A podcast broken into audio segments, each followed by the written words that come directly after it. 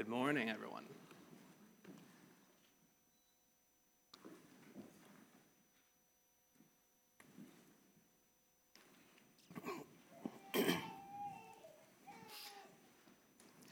In our day and age, relationships are hard.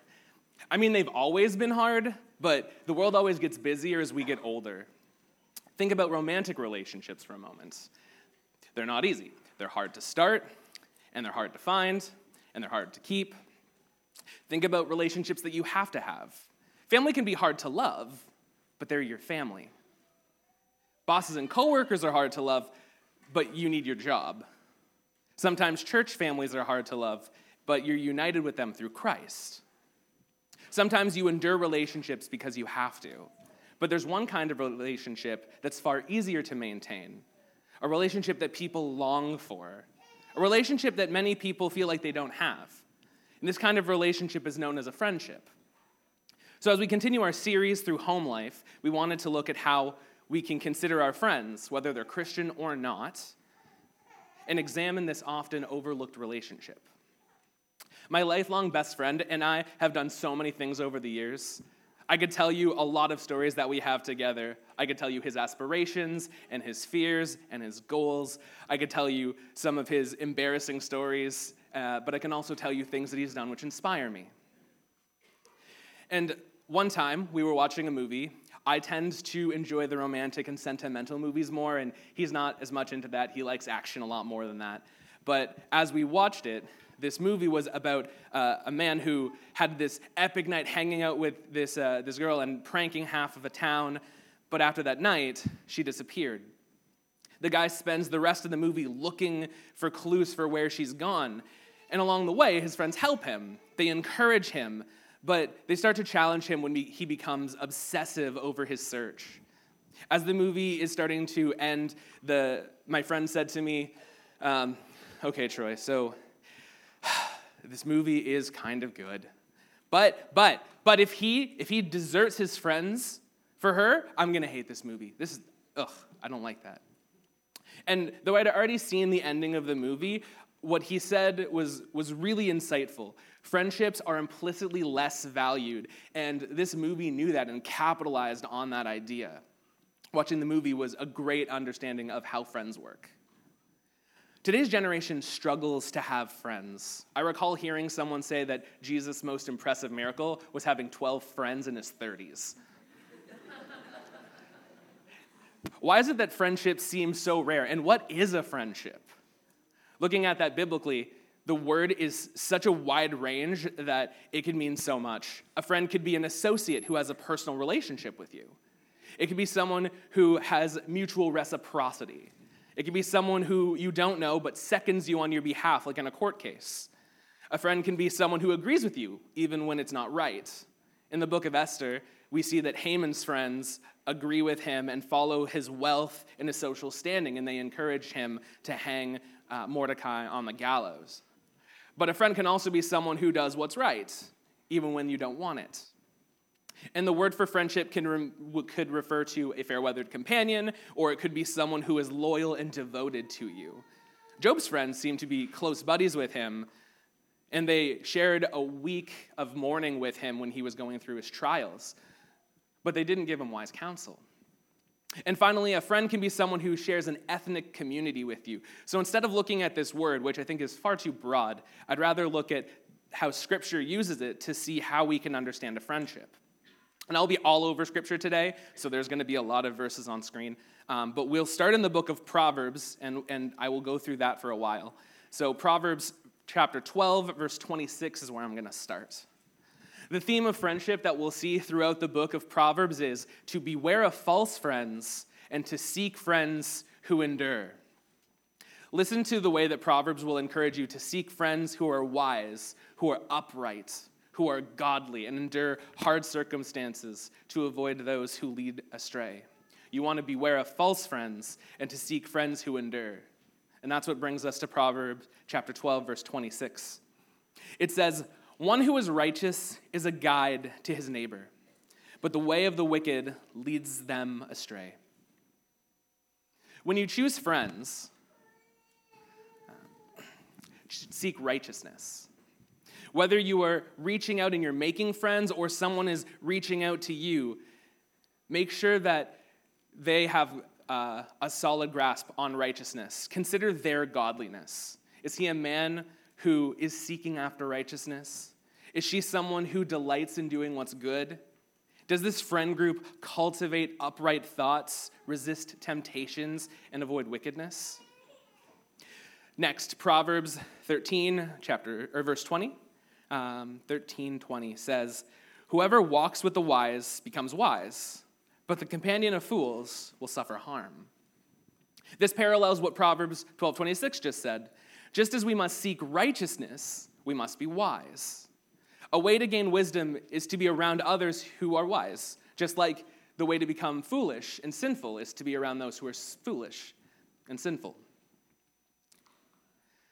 Proverbs or Psalm 1:1 also talks about this, right? Blessed is he who delights in the Lord and flees from wickedness and from sinners and from scoffers. If you're seeking after God, seek wisdom, seek God's counsel, read God's word, meditate on it, delight in it, and find others who do the same. John Piper asks two really good questions when considering who you're friends with. His first question is What way is the transforming influence flowing? Do you encourage people to live in a godly and upright way, or the opposite? Second, he asks Are we loving these people for their sake, or do we really love them because we love what they enjoy and we want to join them in their worldliness?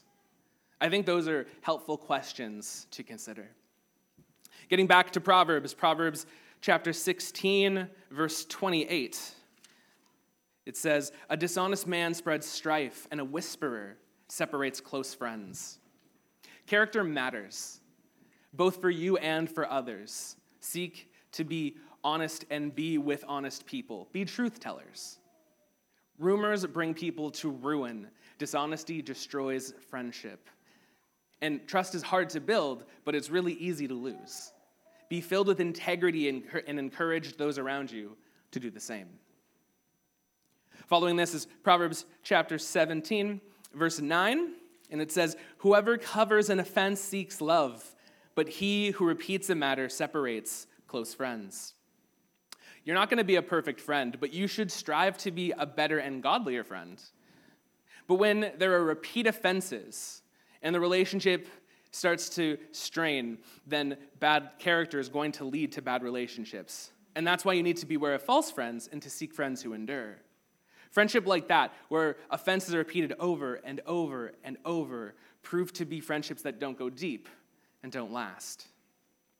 A few verses down in Proverbs 17, verse 17, it says, A friend loves at all times, and a brother is born for adversity. True friends stick closer than family. Find people who are willing to stay with you even in the hardest times. Tim Challies wrote a short article called Why Are Your Friends Your Friends?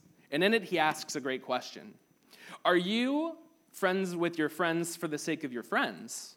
Or are you friends with your friends for the sake of yourself? The friends you have, are they willing to stand by your side even in the hardest situations? And are you willing to stand with them? That's what the book of Proverbs is encouraging you to consider. A real friend loves at all times, a real friend endures. How many deep friendships do you have? Proverbs 18, verse 24, is a great text to hear. It says, A man of many companions may come to ruin, but there is a friend who sticks closer than a brother. Notice that it says, A man of many companions. This isn't encouraging you to pare down your circle of friends to just have a few. What it's saying is that deep friendships abide. Real friendships go far deeper. It's better to have a few good friends than to have many people who you simply enjoy the company of. Very few, if any, here could tell me that all of the friends you have on social media uh, are close enough for you to share your deepest thoughts and your desires and your fears with. Again, I'm not encouraging you to reject people, but to look at this text and remember that you want to go with deep friendships that you can rely on at all times. Proverbs 19, verse 4 says that wealth brings many new friends, but a poor man is deserted by his friends. Fair weathered friends are the ones who are there when things are going well, but abandon you when times get tough. They're false friends. They're not friends. Seek to have friends who care about you. Proverbs 17 17 said, A friend loves at all time. So friendships aren't transactional. They're not just a friend, they're a business connection. You'll likely go and find uh, that if you have friends, you will go back and forth with each other. But if you have a friendship based on what you can receive and what they can receive from you, then you're missing the relational components. That's a companion, but it's not a friend. And if you think about the friends you do have, Proverbs 20 19 reveals some wisdom to consider. It says, Whoever goes about slandering reveals secrets. Therefore, do not associate with a simple babbler. Be wise in what you share with people and what your friends tell you in confidence. This isn't an encouragement to isolate and shut out others from your friendships. In fact, it's the opposite. Your friendships should grow and expand outwards. Unlike marriages, where you have a covenant commitment for the husband of wife, which is designed to be exclusive and one on one, friendships become better when they're able to expand and join together. If you've joined a small group, you know that we're going through the series uh, Seven Myths About Singleness by Sam Allberry, and he has done a really good job in fleshing this out. He writes, My friendship with even a closest friend is not threatened by the growth of a similar friendship with someone else. It is not a zero sum game. In fact, the opposite is often the case. A couple years ago, a close friend and I were planning a hiking trip to Scotland. As the trip approached, he suggested another friend of his come and join us. This friend knew a whole side to my friend that I did not and brought out a whole new side of him. I hadn't seen it before. It was better than it would have been if it had just been the two of us. When you care for your friends and you want to care for them well, then keep their secrets. Open yourself up to see them in ways that you haven't before, and you'll gain better friendships. They aren't friendships that you want to squander away by unwise or needless rumors. Be open to ask for prayer and to, to dispel rumors and gossip, but uphold the dignity of your friends. Proverbs 22, verses 14, or, uh, 24 and 25 uh, say, Make no friendship with a man given to anger, nor go with a wrathful man, lest you learn his ways and be entangled, or, and, and entangle yourself in a snare. And this makes sense, right? It's in line with what everything else is said. Seek friends who have good character. So here, we're told to find friends who are temperate and not prone to anger. We know that our anger is almost always sinful, and it shows a lack of self control for a man or a woman who is easily given into anger. They have less grace, and they cultivate a sense of fear in others. They cause unease and unrest, and anger breaks down and destroys friendships. Anger erodes friendships that are meant to endure. We continue in Proverbs chapter 24, verses 21 and 22. And it says, My son, fear the Lord and the king, and do not join with those who do otherwise. For disaster will arise suddenly from them, and who knows the ruin that will come from them both. Check the way that your friends talk about God. Even if they claim to be Christians, do they fear God? Do they give him proper honor? Do they respect him? Do they ascribe to him the power and glory that he's due? Do your non Christian friends mock God? Do they say things that stick in your mind? Paul in 1 Corinthians 15:33 tells us that bad companies corrupt good morals. And the psalmist of Psalm 1 again tells us to not make company with the wicked and the sinful and the scoffers. Friends like these change the way you think, and your friendships will have an impact on your mind and your actions and your soul. Proverbs 27 has a few verses to look at. Look at verse 6 with me. It says, Faithful are the wounds of a friend, profuse are the kisses of an enemy. As we beware false friends and we seek friends who endure, this text reminds us that it's not always easy. Sometimes your friends will say things that you don't want to hear. True friends will tell you what you need to hear. They will spur you on towards righteousness, even when they're being harsh towards you. They're better than the greatest praises that are half heartedly said or encouragement that leads you down the wrong path. Jumping to verse 9 of Proverbs 27, it says, Oil and perfume make the heart glad, and the sweetness of a friend comes from his earnest counsel. Good friends strive to give good advice and provide honest feedback. then verse 10 Do not forsake your friend and your father's friend, and do not go to your brother's house in the day of your calamity. Better is a neighbor who is near than a brother who is far away. Longtime friends are worth keeping since they stay involved in your life and know you best. They're the ones who can speak with more wisdom than those who don't see you. Continuing in 27, uh, we have verse 17, and it says, Iron sharpens iron, and one man sharpens another. And this is possibly the most famous proverb when it comes to friendships. True friendships seek to strengthen one another even when the process is painful. The reward is that you are mutually built up, and both are better as individuals as you become better together. Concluding our overview in Proverbs is chapter 29, verse 3. It says, He who loves wisdom makes his father glad, but a companion of prostitutes squanders his wealth. As with the rest of the book, the proverb here is teaching us that wisdom is worth seeking. And that's the focus of the book, right? Gain wisdom. And as we see on the topic of friendship, Proverbs' continual wisdom is to beware of false friends and to seek friends who endure. False or find friends who are righteous, who are wise, who are godly and involved. Find friends who are willing to speak for truth, to follow up, to stick around. And be a friend like that to others and seek men and women who are willing to do that for you as well. Okay, so that was a lot of the book of Proverbs to cover, and uh, I want to do something that's hopefully a little fun, slightly different than usual, so indulge me for a moment. I'm going to ask you to think of something, and I'm going to give you a, a few moments to consider it. First, I want you to think of your closest non Christian friend. And I'm sure many of you have already been thinking about them, and so it might not be difficult, but for some it might be a little challenging. But try to find someone who has not come to believe in Christ. And then after that, I want you to think about your least favorite Christian person. And I know that sounds strange, but think about both of those for a moment.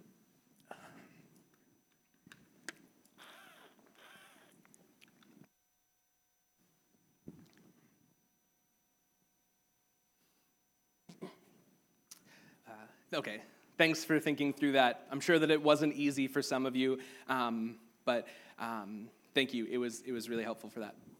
I'll get back to that. Maybe that non Christian person is you. And if that's the case, then you should go through the list of qualities that we just went through um, and compare them to Jesus, who is found throughout the Gospels of Matthew and Mark and Luke and John in the New Testament. I trust that you'll see that his character lines up with what we just learned about he was, in fact, a friend to those who were rejected. He was a friend to people who had no friends and deserved no friends and were given a second chance. The books of Matthew, Mark, Luke, and John taught that he ate with tax collectors and with sinners, and he became a friend to all and discipled, uh, or he even discipled one of them. That, that man was named Matthew, the one who wrote the same book of Matthew that I recommended. Matthew records that Jesus did something for him so spectacular that I would be a fool and a false friend if I didn't share that with you first. Matthew chapters 27 and 28 talk about the crucifixion and the burial and the resurrection of Christ, and these chapters show the wickedness in the heart of men. Jesus was wrongfully hung on a cross to pay for sins that he did not commit.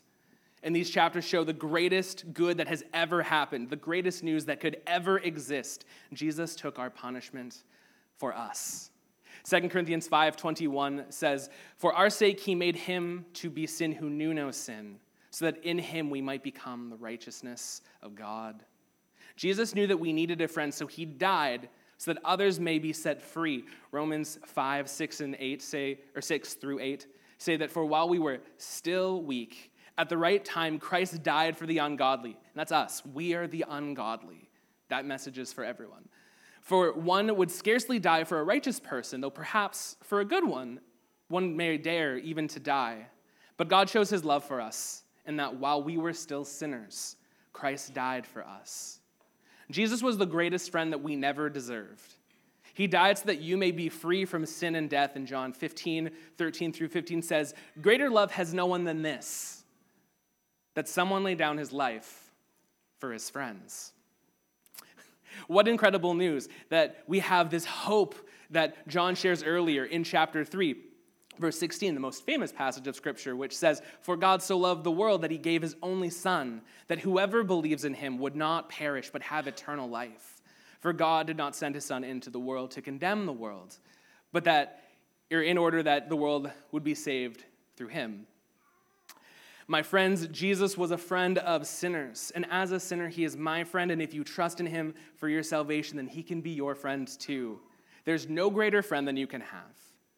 Believe in him and find life in his name, and trust him that he will save you. There's no greater love than this. The love found in the friendship of God that is given to you is of more value than the most intimate relationship that you've ever had. It's greater than marrying your spouse, it's greater than sex, it's greater than love for your child or for your children. You get to be friends with God. What could be greater than that? Nothing. He is greater. He is so much greater. Brothers and sisters who have trusted in Christ, we cannot neglect friendship as it has been first given to us. Now we get to give it to others. Think back to that question that I asked you about a few moments ago your most beloved non Christian friend and your least favorite Christian. I want to address Christians and non Christians now, but we're going to start with the non Christians in your life. Notice that throughout the book of Proverbs that there were warnings of false friends and not warnings against having non-Christian friends. It's right and good to have non-Christian friends. We have been created in God's image, and they have been created in God's image just as much as you and your Christian friends have been. But when it comes to your non Christian friends, remember this God uses you to reveal himself to them. For most of you, God put a Christian in your life so that you would come to believe in him. And he could have done anything else, but instead, he decided to do it this way. He um, made you that friend for others. He chose you to be his instrument. God uses you to reveal himself to them. Scripture has some things to say on non Christian friendships, and for them, I'll start with some encouragement. Colossians 4 2 through 6 says, Continue steadfastly in prayer, being watchful in it with thanksgiving. And at the same time, pray also for us that God may open to us a door for the world, for the, er, for the word, to declare the mystery of Christ on account of which I am in prison, that I may make it clear which is how I ought to speak Walk in wisdom towards outsiders, making the best use of the time. Let your speech always be gracious, seasoned with salt, so that you may know how you ought to answer each person. This plea from Paul is an encouragement to care for the world. Be ready to speak kindly with grace and wisdom so that you can answer the question in the heart of the people who you're around. Remember that people are not going to listen unless they feel loved, so listen to them and, and respond appropriately. You should have non Christian friends because you live in the world. John 17 reminds us that as Christians, we still live in this world. Scripture assumes that you're going to have non Christian friends. And Jesus did not pray that we're going to be taken out of the world, but that Christians would be kept from evil as they continue to live in the world. This does not mean that you're a friend of the world, but you are a friend of those who are in the world. Mark 12, 31 also teaches that non Christians matter. It says, You shall love your neighbor as yourself. And this is a quick reminder that God loves you and that you should love others as God has loved you. And it's also a reminder that since everyone is your neighbor, as the parable of the Good Samaritan teaches, non Christians are your neighbors whom you must love. As we mentioned earlier, Jesus ate with tax collectors and sinners like Matthew, and he was visiting Zacchaeus in, Matthew, er, in, in Luke 19, and he talked with the woman at the well in John 4, who was a social outcast, and he cared for her. He cared for all of them.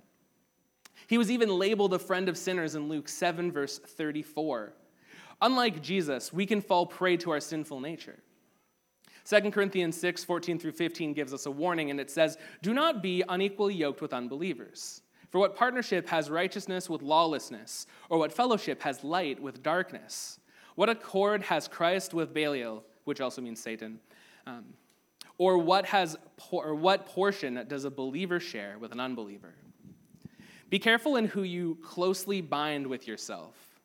One man asked me, Is it okay to have a non Christian as your closest friend? And this verse should at least give us some caution. Close friends who are non Christians are not wrong. This verse is asking who you depend on. How much do they influence your morality? or your spirituality. For most of us, or for most non Christian best friends, are going to be hard, harder to keep, and some it's going to be unwise to have. The depth of your friendships will always be lesser with a non Christian than with one who is a brother or sister in Christ.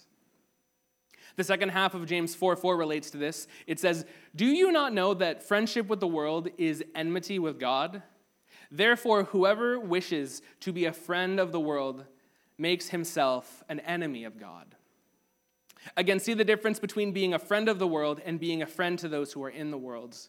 But also see the danger that is so easily able to creep in if you're not careful. The world is hostile towards God. Your non Christian friends do not love him. In fact, Ephesians 2 mentions that we were once part of the world and we hated God, following the power of Satan instead.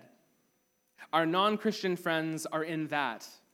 But just as we have been pulled out of the world, you have hope for your friends.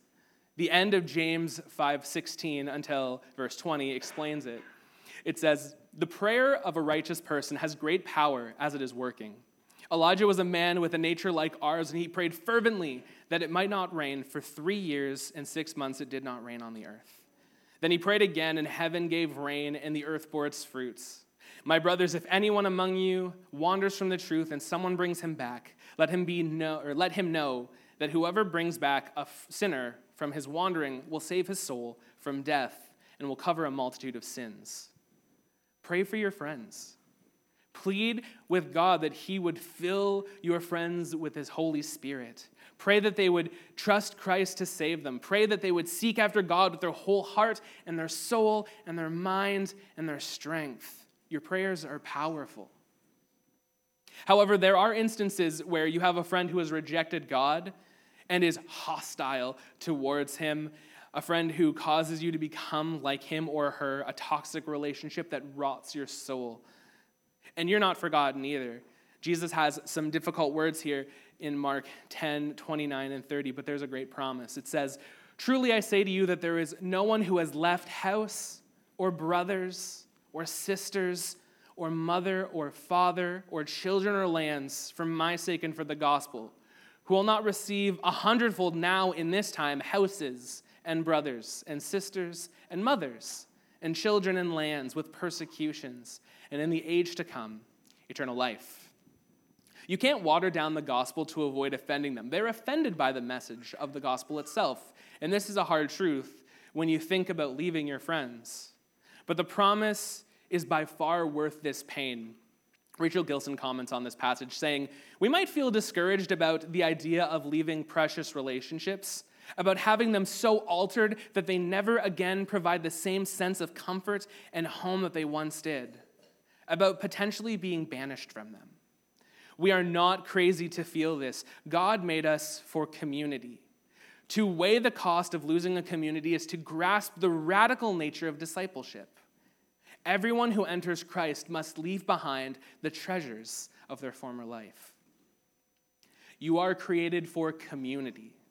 Even God experiences friendship and community. The Trinity is the perfect relationship between the Father and the Son and the Holy Spirit existing in eternal friendship.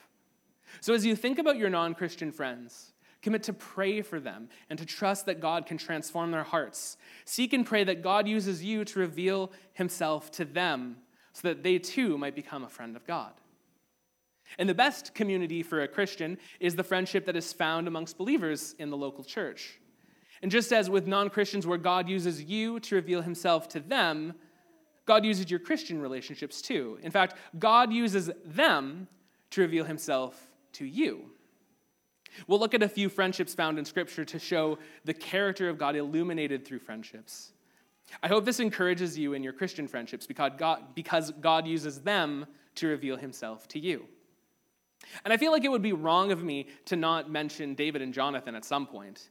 When Jonathan died, David wrote in 2 Samuel 1:26, "I am distressed for you all, or for you, my brother Jonathan. Very pleasant have you been to me. Your love to me was extraordinary, greater or surpassing the love of women." Friendship like David and Jonathan has surpassed romantic love. To make their friendship illicit, like many have tried to do, demeans the beauty of friendship. I can personally attest that my friend that I talked about at the beginning, my friend Timo, he is someone that I deeply love. A friendship like this is something that, that would take me possibly the rest of my life. And I'm sure that many of you have a friendship like that too. A friendship that you could trust to have through all of this.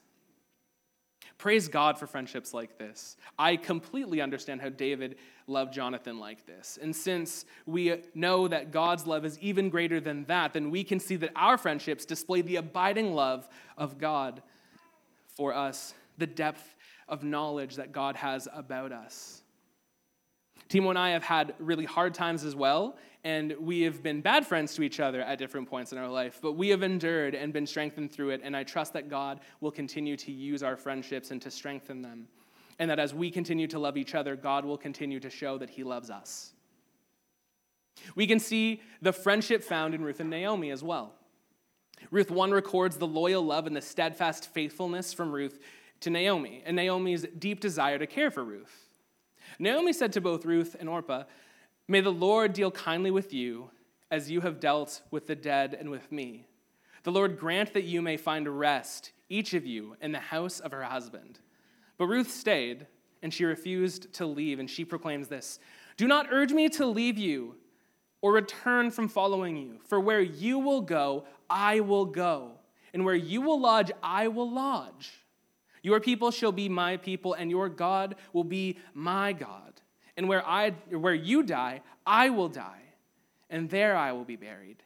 May the Lord do so to me and more also, if anything but death parts me from you. And that's commitment. That is a friendship that endures. Ruth and Naomi stick together through the rest of the book, even after Ruth marries. Ruth's devotion to Naomi and Naomi's God our God, shows the depth of this friendship. And I can't go into a whole lot more depth, but I'm sure that you can see that when it comes to Christian friendships, God uses them to reveal himself to you.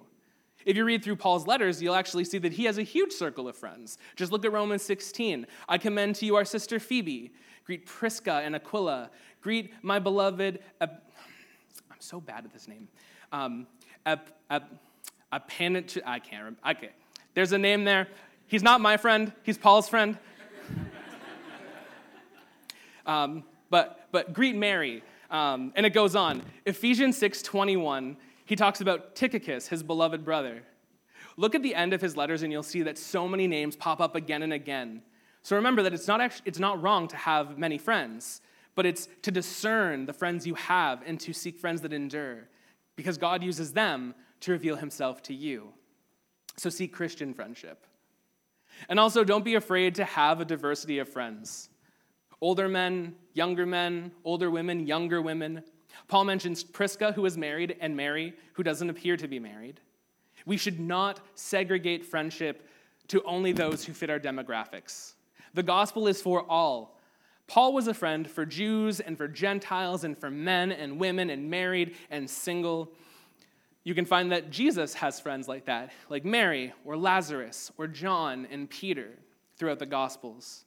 And as Paul teaches us in 1 Timothy 5, which reminds me that I haven't even touched his friendship with Timothy or with Titus. Um, but, but in 1 Timothy 5, it says, Do not rebuke an older man, but encourage him as you would a father, younger men as brothers, older women as mothers, and younger women as sisters, in all purity. So seek out good friends across the spectrum and love them well.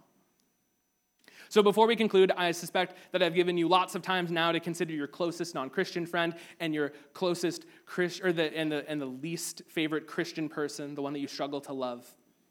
So I want you to consider this for a moment. In eternity, you will not only live with that Christian person forever, but you're going to have an abundant life filled with joy, and there will be no sadness with that Christian that you may currently despise. It's going to be better than anything that you have ever experienced now. Your love for them will grow into something far more beautiful, far deeper, and far more abiding than even your closest non Christian friend that you've been thinking about. So that's both incredible for the Christian friend or a Christian companion, but it's sobering when it comes to your non Christian friend. I'm not trying to guilt you into evangelizing your non Christian friend, but I do suspect that you deeply hope that that's the case, that, that they could believe the gospel of Jesus Christ for themselves. And so it's my earnest desire that you can share this news with them. They're not a project, of course, but they're beautiful creations of God, loved by Him deeply, and are made in His image. And that's why we're still here on earth, right? We're here to testify that God loves them and has made a way for them to be reunited with Him. So to conclude, I'm going to uh, I'm going to pray, and this prayer draws inspiration from a song. This song was a plea of a writer for his non-Christian friend. Let's pray. Lord, we lift our friends to you. Many of us have done all that we know we can do, and so we offer up our prayers to you now. Complications of life and the circumstances that they found themselves in have clouded their views, and so we lift them up to you. Lord, we lament that we don't have the words that our friends need to hear, so we ask for your wisdom and how to act, and that we pray that our hearts would be sincere towards them. Heavenly Father, we lift up our friends to you. For some of us, our best friends, those friends who mean so much to us, but even more to you. You know that we would do it for them if we could. We would have them believe, but we can't. So we pray that the Holy Spirit would open their eyes and that they would come to believe since we cannot do that for them. I pray that each of us here will release the control that we wish we had and trust you, our perfect God, to do what you will. Our friends see a way of life that seems right to them, but it leads to false hope. They've been blinded by the world and are following the wrong things, too blind to see how they've been influenced. So, Lord, we lift up our friends to you. And finally, Lord, we also lift up the friendships that we have in Christ and with Christ. And that as we are living with our fellow brother and sisters, that we would see the, the, the blessings of being with them. And so I pray that as we are strengthened and we're filled with joy, that we may love each other deeper and greater and wider than we've ever loved each other before. And we pray all of this in Jesus' name. Amen.